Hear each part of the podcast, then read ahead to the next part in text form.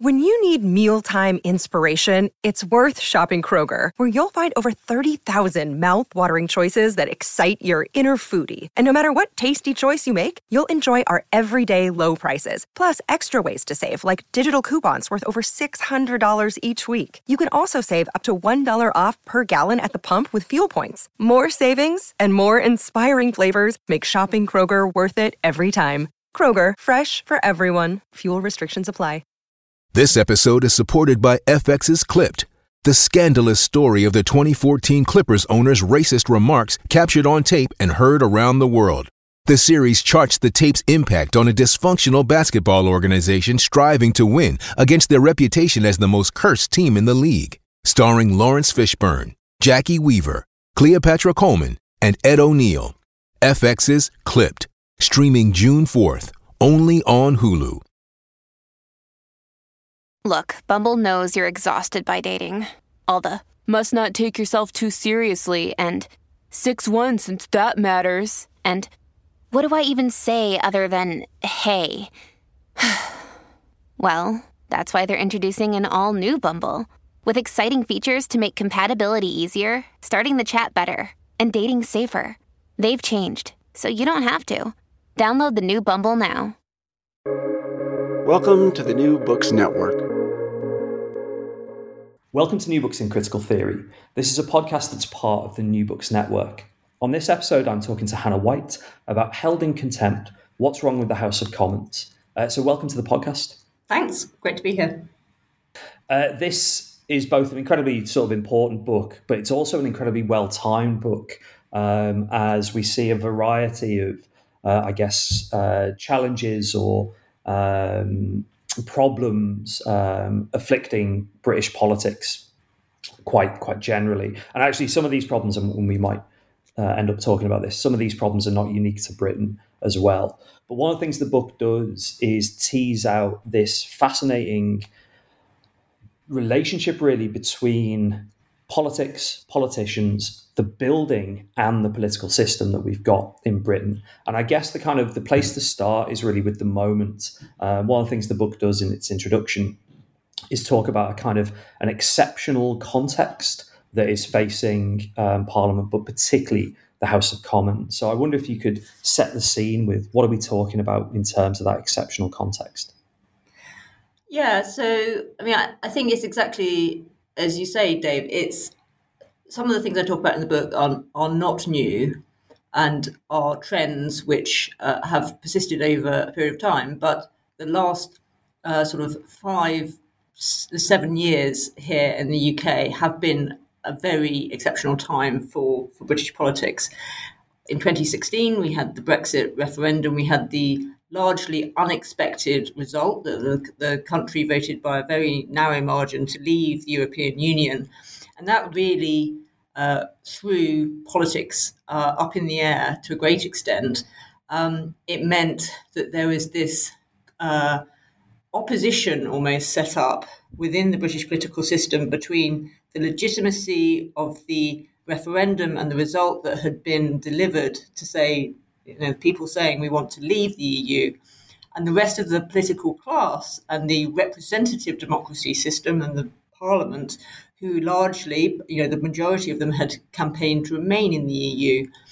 And then once they had this instruction from the British people to to say no, we, you know, we're going to leave, there was this very difficult period um, where Parliament tried to uh, have its say over how that process should happen, and the government largely resisted, and that caused some some really interesting dynamics in the political system, not least because uh, it was a, a, period when there was either a minority government, so um, a, a, government with no majority in the House of Commons, which is very unusual in the political system here, or uh, a very small majority. So it was not easy for government to handle uh, Parliament, but at the same time, it was trying to do a very difficult thing deal with Brexit, deal with a lot of legislation that needed to be passed, um, and a deal that needed to be negotiated with the EU in the run up to Brexit. So that was one factor which has made things very exceptional. The other, of course, is the COVID pandemic, which has been very much an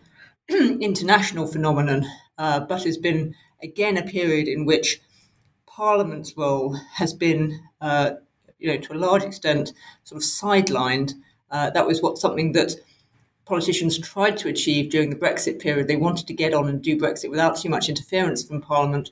And then in the COVID period, we've had a government with a much bigger majority able to do what it's wanted to do, but um, having to do things very quickly, having to use lots of powers to pass legislation which Parliament hasn't had much of a say over. And that's been very tricky, again, with the public and the public's perception of what's gone on in Parliament, um, because the public have been asked, as they have across the world, to do some really difficult things by politicians, and yet Parliament hasn't had very much of a say in that. So we've had this this really tricky period, which we're only really just starting to come out of, I'd say. I mean, the, the book goes on from that, as you describe, sort of tricky period um, to, to really detail a range of faults that mean that the institutions are not working in the way that they should.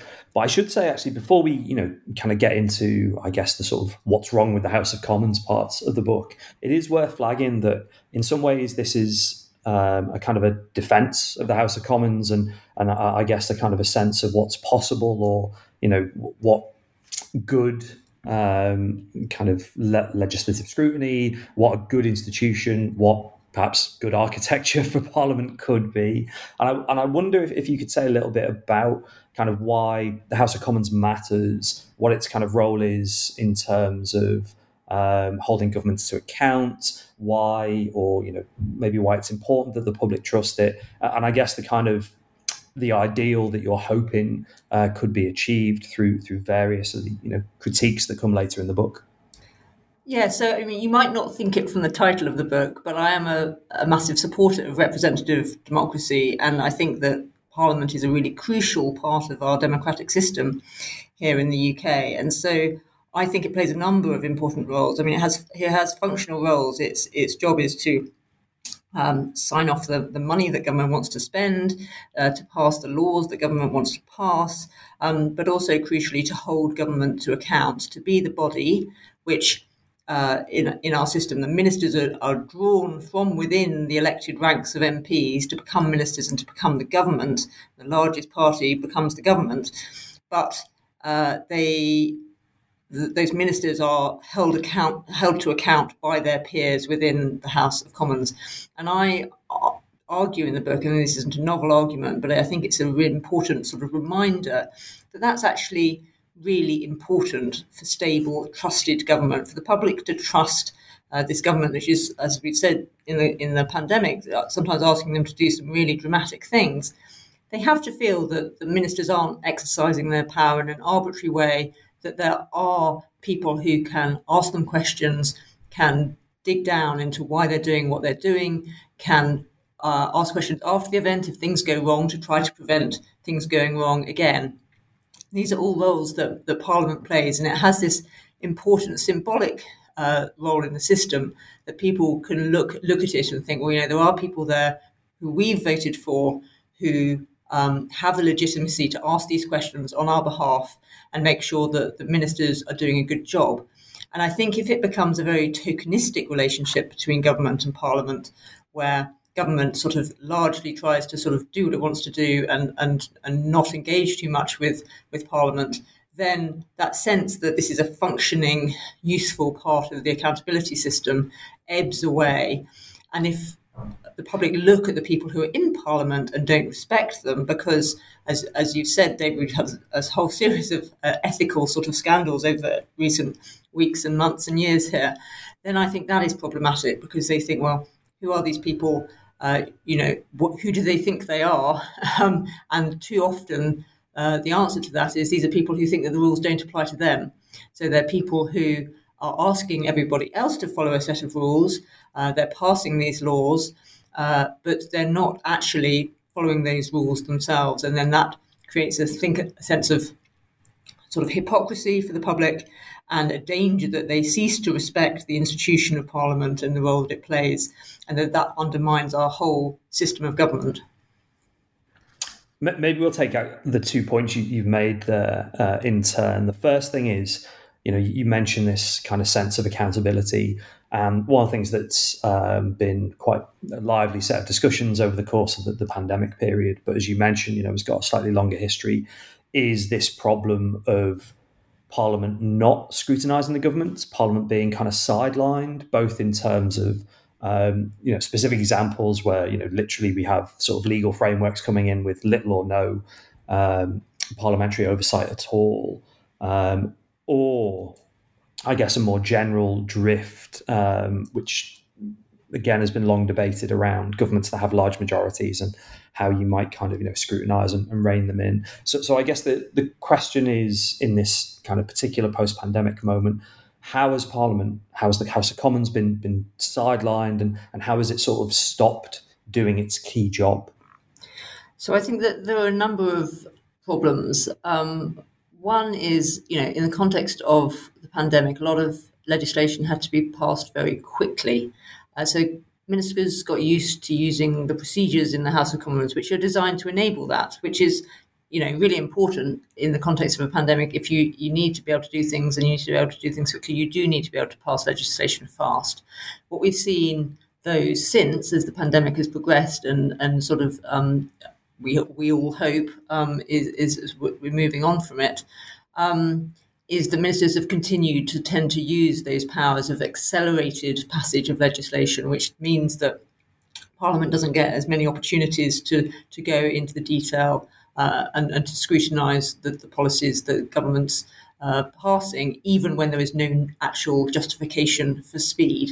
And we had a, a, case of that. The government wanted to bring in a tax rise to pay for uh, specifically for social care, and it decided to to pass the legislation within a week of having announced that that change. It passed the legislation within a week, which is exceptionally quick, and there was no um, apparent justification for doing that, other than if they left it too long, there might be have been, I think, more political problems to handle around it. So that's one problem. Another problem is an increasing uh, tendency for governments to try to pass what we call skeleton bills, and these are bills where the government doesn't include, a lot of detail of policy on the face of the bill of the of the piece of legislation. They what they do is in the in the piece of legislation they say we are going to give ministers powers to fill in all this detail after uh, the law has been passed. So it's just a power on the face of the bill. It's just a uh, ability for, for ministers to pass what we call secondary legislation, which gets much less parliamentary scrutiny. Uh, it's really a very much take it or leave it process for Parliament. And so that was um, sort of necessary in the Brexit period because uh, there was a lot of unknown and uh, the laws had to be passed very quickly. Uh, in the COVID period, new powers did need to be taken, although lots of the powers that government used to do things like impose lockdown were already there in some pre existing public health um, legislation. But we are increasingly seeing this as a wider trend that rather than giving Parliament the opportunity to scrutinise policy on the face of the bill and to have detailed debates about it in committees and in, in, in, plenary. Instead, we just see Parliament being asked to hand over powers to ministers, and then there's much less control over what they then do with those powers. Um, so, so that uh, is is another problem that that we've seen. Um, so, yeah, I think there's this sort of increased use of uh, procedures, which essentially mean that Parliament doesn't get uh, uh, as much say over the, the policies that government's bringing forward means that it's much weaker in terms of the scrutiny that it's able to do.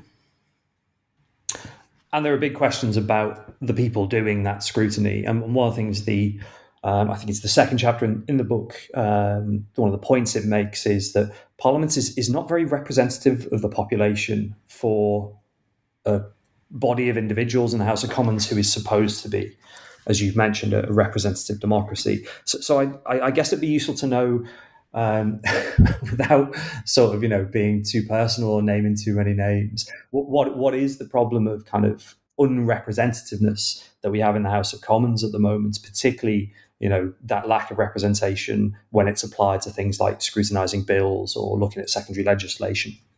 Yeah, so I mean, obviously, it's it's entirely possible for somebody to represent the views of someone else or the experience of someone else if they don't they're not descriptively representative of that person. You don't have to be a woman to talk about the experiences of women and so on. But I do think that there are a number of problems with the fact that the House of Commons is not descriptively representative of, of the population.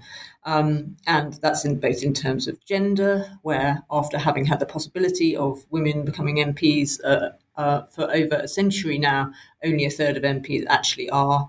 It's also in terms of lots of other aspects of diversity, uh, including ethnicity, age, uh, disability, sexual orientation, and so on and so so forth.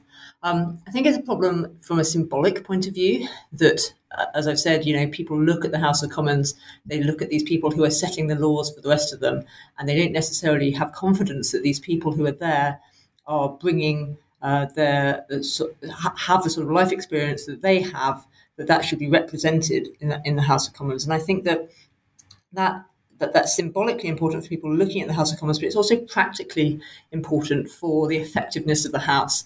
And as you say, you know, this actually has a real impact on you know passage of legislation and so on, because it is actually you know there is academic research which proves that uh, people who um, when people who um, uh, act as legislators are more likely to raise issues and, and to talk about things which they themselves have personal experience of.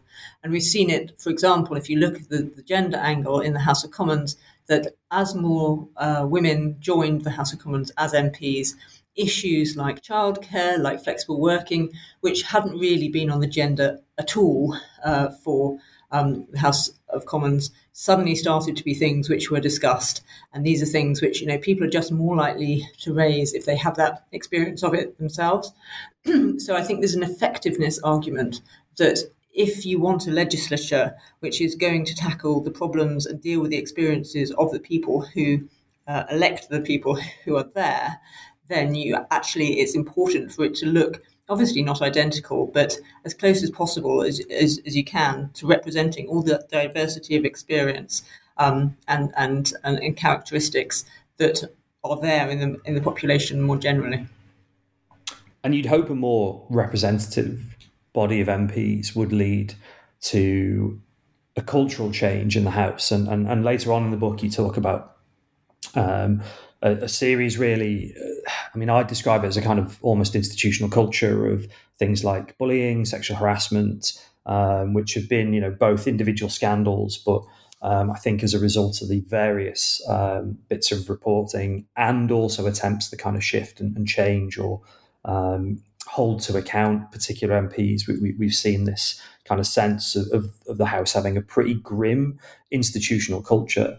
And this goes right the way back to, to where you, you started. Actually, you know, you talked about there is this potential problem that MPs see themselves as being a bit kind of exceptional, a bit different, rules not applying to them. And, and I guess the recent scandals are, are, a good illustration of this. So I wonder if you could um, sort of set out um, what has been going on really in, in the House of Commons over recent years and, and the, I suppose the kind of challenge that that brings when we're thinking about the Commons as an institution that can do good things and should be defended. Yeah, so I, I think that the, the, the problems we've seen sort of come down to a, a couple of broad characteristics of, of the House of Commons as an institution. I mean, one is that um, it very much any large institution is going to represent the sort of preferences and the experience and the expectations of the people that make it up. And over time, you know, as we've just discussed, the House of Commons has not been a very diverse place, and it has been set up in such a way that it reflects the experience and so on of uh, essentially older white men who are comfortable with a certain way of, of operating the institution, and other influences have been relatively uh, fewer and, and harder to sort of bring into that culture. The other uh, sort of characteristic of the House of Commons, which sort of generates this sort of cultural dynamic, I think, is the fact that it's always had this um, important uh, principle that the House of Commons governs itself. It's we call it exclusive cognizance, um, and it's it's the fact that only MPs and only the current set of MPs can determine how the House is and should be run, and that means that uh, it, it's very difficult to have any sort of independent or external influences over those decisions. And what we've seen that lead to um, has been a series of scandals. We've had, if you go back as far as 2010, there was an expenses scandal uh, where a large number of um, MPs were uh, discovered to have in some way um, uh, misused the expenses system which they had, uh, which was additional to their salary, and a lot of them had sort of treated it as though it was just additional salary top up, and they had a right to claim it and had claimed some of the, the wrong things.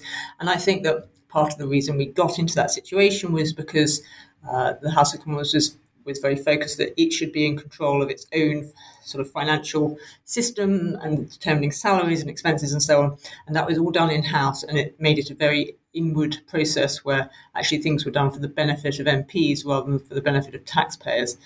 Then more recently, um, we've had uh, sort of the, the, Me Too movement um, uh, had its uh, had a wave through Westminster, and we've seen uh, a lot of scandals around bullying and harassment.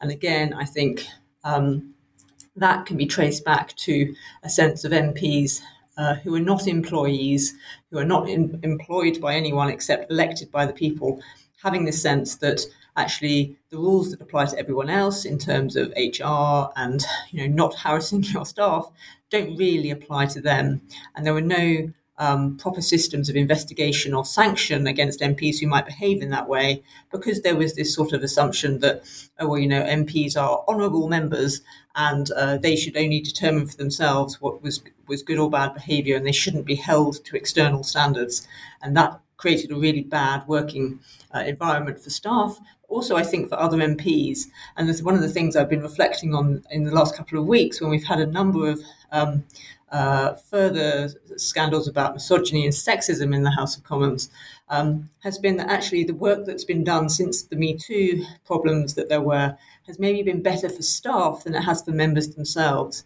And my observation in recent weeks is that female MPs still seem really worried about the prospect of calling out bad behaviour. The culture hasn't really changed for them. Maybe staff are now able, because a lot of sort of new systems and processes have been put in, the staff of, of the House of Commons and the House of Lords are better able to challenge bad behaviour from MPs. But I'm not sure that for MPs themselves that dynamic has changed as much as we might hope.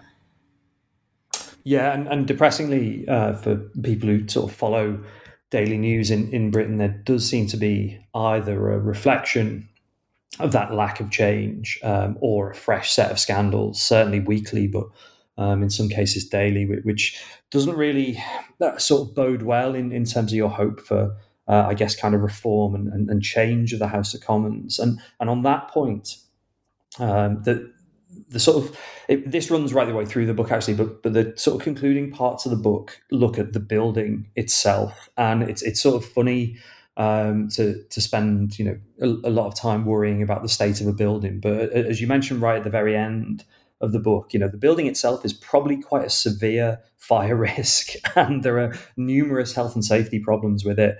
Um, it. You know, there are certain things where it's just really not fit for purpose anymore, particularly actually in terms of things like MP's office uh, spaces and you know the ability to to sort of um, have a, a, pleasant physical work, working environment. And, and I guess that you know kind of story of the building is is a a, a, physical kind of depiction of, of some of the other failures uh, or some of the other problems of, of, the House of Commons that you detail throughout the book. So, so I guess the kind of the question there is, what is wrong with the building? Uh, what is wrong with having, you know, a royal palace effectively that can't really be um, sort of uh, transformed or, or, dealt with without huge expense and hugely complicated processes?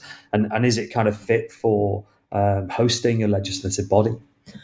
I mean, the short answer to that is no, absolutely not. I mean, uh, in a kind of, um, again, in a sort of symbolic sense, the Palace of Westminster, which is a sort of iconic building which everyone would think of when they think of, of, of Westminster, with Big Ben and the sort of uh, Gothic, neo Gothic towers over the Thames, is falling apart.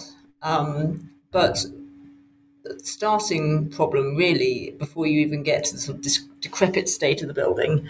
Um, and in fact the dangerous state of the building as you say there's massive fire risk but there are also risks from falling masonry um, uh, and and from very ancient mechanical and electrical systems and so on. Um, but it, this was a building which was was built by the Victorians um, to embody a whole set of values around a parliament which just don't hold um, in the modern era. So it was built to be very uh, sort of impressive. It was a sort of representation representation in many ways of, of, of uh, the UK sort of imperial status.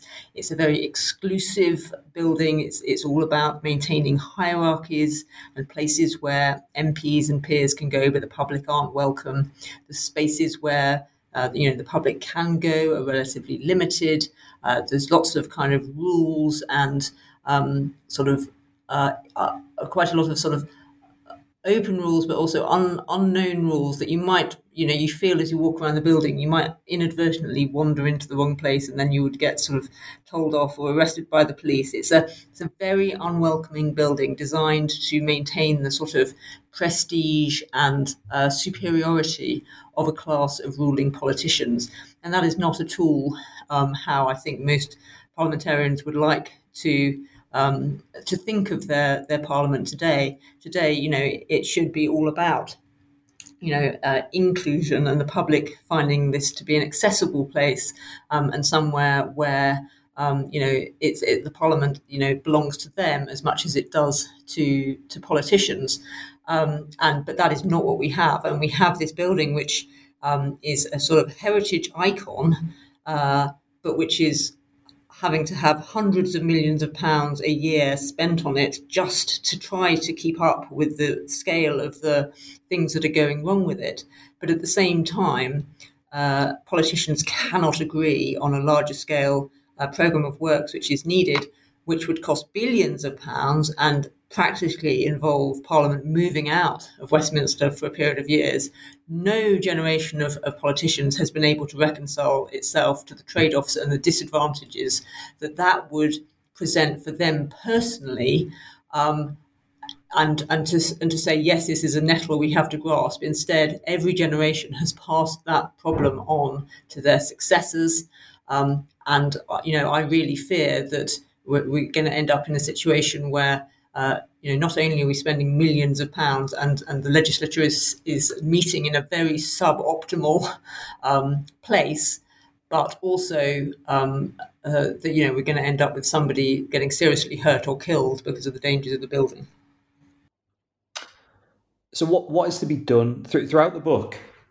Um, you have sort of um, not just at the end of each chapter, but but you keep coming back to ideas for reform, for change, and, and as I say, and as I've stressed, you know that kind of potential for um, the the sort of high standards that Parliament and, and, the House of Commons in particular could could embody. So, what are some of the recommendations, ideas, um, some of the sort of potential reforms that the book discusses? Because it, I think I mentioned at the start, you know, this is not a book that says they're all absolutely useless. Uh, so, you know, there's nothing that can be done. We need some kind of revolution to get rid of them. It is very much a book that's about, you know, there are things that can be done to sort this out. Yes, I mean, I think the most fundamental thing that needs to happen is that uh, MPs themselves need to recognise that the public, low public trust in Parliament and in politicians is a problem, but it's also, you know, and it's a serious problem, but it's a problem that they do, they can and should uh, try to address rather than, as I sort of feel sort of frustratedly watching, that they too often say, oh, well, you know, isn't this terrible? Nobody has trust in politicians, but they don't really try to do anything about it. Um, so, I mean, I, I, come up with a number of thoughts. One, you know, the most important really is about the balance of power between the government and Parliament itself. And one of the big impediments to Parliament sort of improving and reforming itself is the high degree of control that the government has over Parliament as an institution, and the fact that if something isn't in the interests of, of government, um, might shift the power more towards the legislature or towards the public, um, then the government just doesn't have to provide time for a debate or a decision, and nothing can happen. And so that sense that um, government has a responsibility to think about uh, the, the value um, and the credibility of Parliament as an institution, and that it's in its own interests to do so, because otherwise, as I said at the start, ultimately a weak Parliament undermines government as well. That's one of the sort of the, the key um, arguments that I make. That part, the government needs to to recognise that the government needs to um, think in a, in a bigger picture way about the reputation of Parliament when it's making short term political decisions. I think too often MPs are inclined to sort of respond to problems which occur in Parliament by saying, oh, you know, it's a few bad apples. Uh, don't worry, you know, the, the system isn't the problem. It's just, you know, there's this one person who's done this thing wrong. And actually, I don't think there's often a serious enough look at what the systemic cultural issues are, as we've discussed, which might encourage people who are sort of inclined to behave badly to behave in that way. Um, I think that MPs generally need to, to reflect on what I talk about as the sort of the limits of their specialness. I have a whole chapter, you might think I have something a bugbear, of a bugbear about this, but a whole chapter which I, is titled Exceptionalism, and it talks about why MPs think that they are special and what the good grounds are for that, but what also the limits are of the specialness of, a, of an MP. And I think that MPs need to to recognise uh, that and, um, uh, and and and to behave accordingly. Then there's a whole set of recommendations around uh, the representation point. That you know, it, yes it's really important for political parties to think about how to increase the diversity of the House of Commons in the candidates that they choose uh, to become their MPs. But actually, MPs themselves also have a responsibility to think about how inclusive and welcoming a space uh, the Parliament is. That it's somewhere that a diverse set of people might look at and think, yes, I can see myself there, and I would like to go and be a part of that. And at the moment, and particularly in the in the last few weeks with the sort of misogyny scandal that we've had, I can I, I don't think that Parliament is doing a good job of that at all. Um, so yeah, so those are just some of the things which I which I highlight, um, and and some of them you know are there's some very practical things around, you know, providing time, the government providing time for debates on specific um, uh, changes to procedure or, or practice, uh, which which currently don't have to happen. But there's also some bigger ways in which I think MPs and the government need to reflect on uh, the sort of value of Parliament and, and not just seeing it always as sort of as an as uh, either from the government's point of view an impediment to something they might want to do, and from MP's point of view, just as sort of a sort of given that people will always have respect for um, Parliament as an institution, because I don't think that that's something we can be entirely sanguine about the book is something that I think, and, and you've illustrated it really well there, that basically sort of everybody in Britain should be reading really to think about uh, what's going wrong with um, it, its uh, system of legislature and, and, and, to an extent government and you know what we might do about it. But on a personal level, obviously the book is you know kind of incredibly well timed and, and speaks to these uh, debates that we've got right now. But are you thinking about? I mean, hopefully not a sequel. you know, uh, another book, you know, sort of uh, hopefully saying, you know, what went right in terms of reform. Um, you know, you, you, do obviously lots of work for and, with the Institute for Government, which you know has got a great reputation for uh, shaping kind of you know better government in, in Britain and, and indeed elsewhere. Um, or do you think this, you know, was kind of it for books for you for a while? Well, don't ask my family. Uh, but I mean, one of the things I actually would like to look at more, um, but it, it, this isn't going to be a, a quick fire thing. But one of the things which currently I think you know is missing from the current book and is something which I'd like to reflect on more and, and address is um, our voting system in the UK and the extent to which the way in which Parliament operates and our politics operates is driven by the first past the post system, um, and and what the what the alternatives might be. Because I, a, a lot of time when I was thinking about behaviour, culture, process, procedure, so many things to do with how Parliament works are fundamentally bound up with uh, the first past the post electoral system. And I just think it would be a really interesting uh, sort of intellectual and imaginative exercise to think about how things might work differently if you used a different system for choosing the MPs who are in, in, in Parliament. So that is something I'm sort of toying with. But as I say, don't let my family hear me say that.